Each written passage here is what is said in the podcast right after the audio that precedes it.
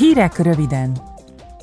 Az Európai Parlament negyedévente monetáris párbeszédet folytat az Európai Központi Bankkal.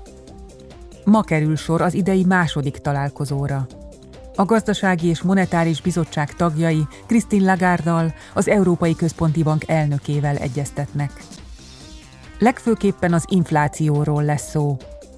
Az energiaárak esésével ugyan általában véve csökkent a mértéke, az alapinfláció továbbra is változatlanul magas, leginkább az élelmiszerek és a szolgáltatások árainak emelkedése miatt.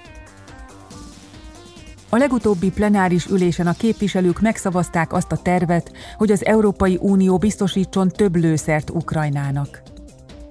Az erről szóló jogszabályjavaslat a lőszergyártás mellett az uniós tagországok fegyverkészleteinek feltöltését is támogatja. Mindehhez pedig 500 millió euró forrást tesz elérhetővé. A parlamenti döntést követően most megkezdődhetnek a tárgyalások a tanácssal, hogy a kérdésben meglegyen a politikai megállapodás.